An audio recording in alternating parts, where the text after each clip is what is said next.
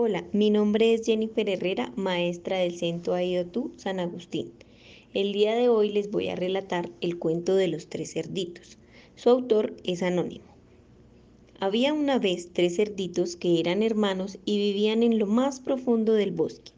Siempre habían vivido felices y sin preocupaciones en aquel lugar, pero ahora se encontraban temerosos de un lobo que merodeaba la zona.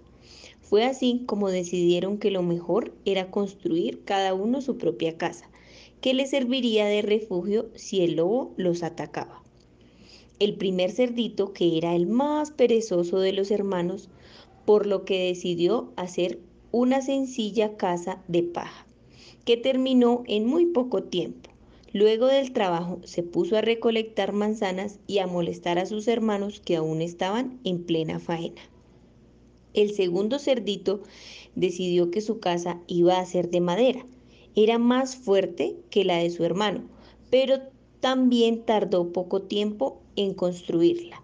Al acabar, se le unió a su hermano en la celebración. El tercer cerdito, que era el más trabajador, decidió que lo mejor era construir una casa de ladrillos. Le tomaría casi un día terminarla, pero estaría más protegido del lobo. Incluso pensó en hacer una chimenea para hacer las mazorcas que más le gustaban comer.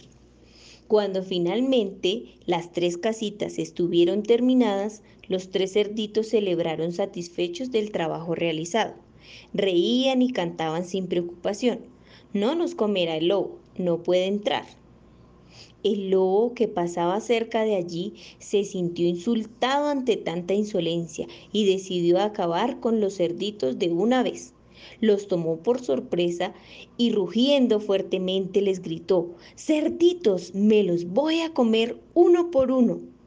Los tres cerditos asustados corrieron hacia sus, casas, pasaron los pestillos y pensaron que estaban a salvo del lobo.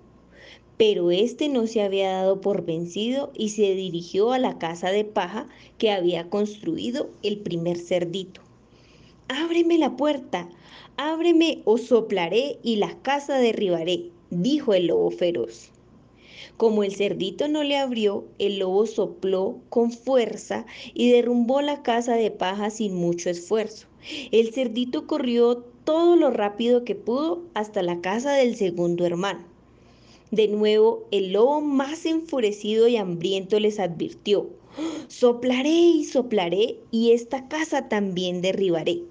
El lobo sopló con más fuerza que la vez anterior, hasta que las paredes de la casita de madera no resistieron y cayeron.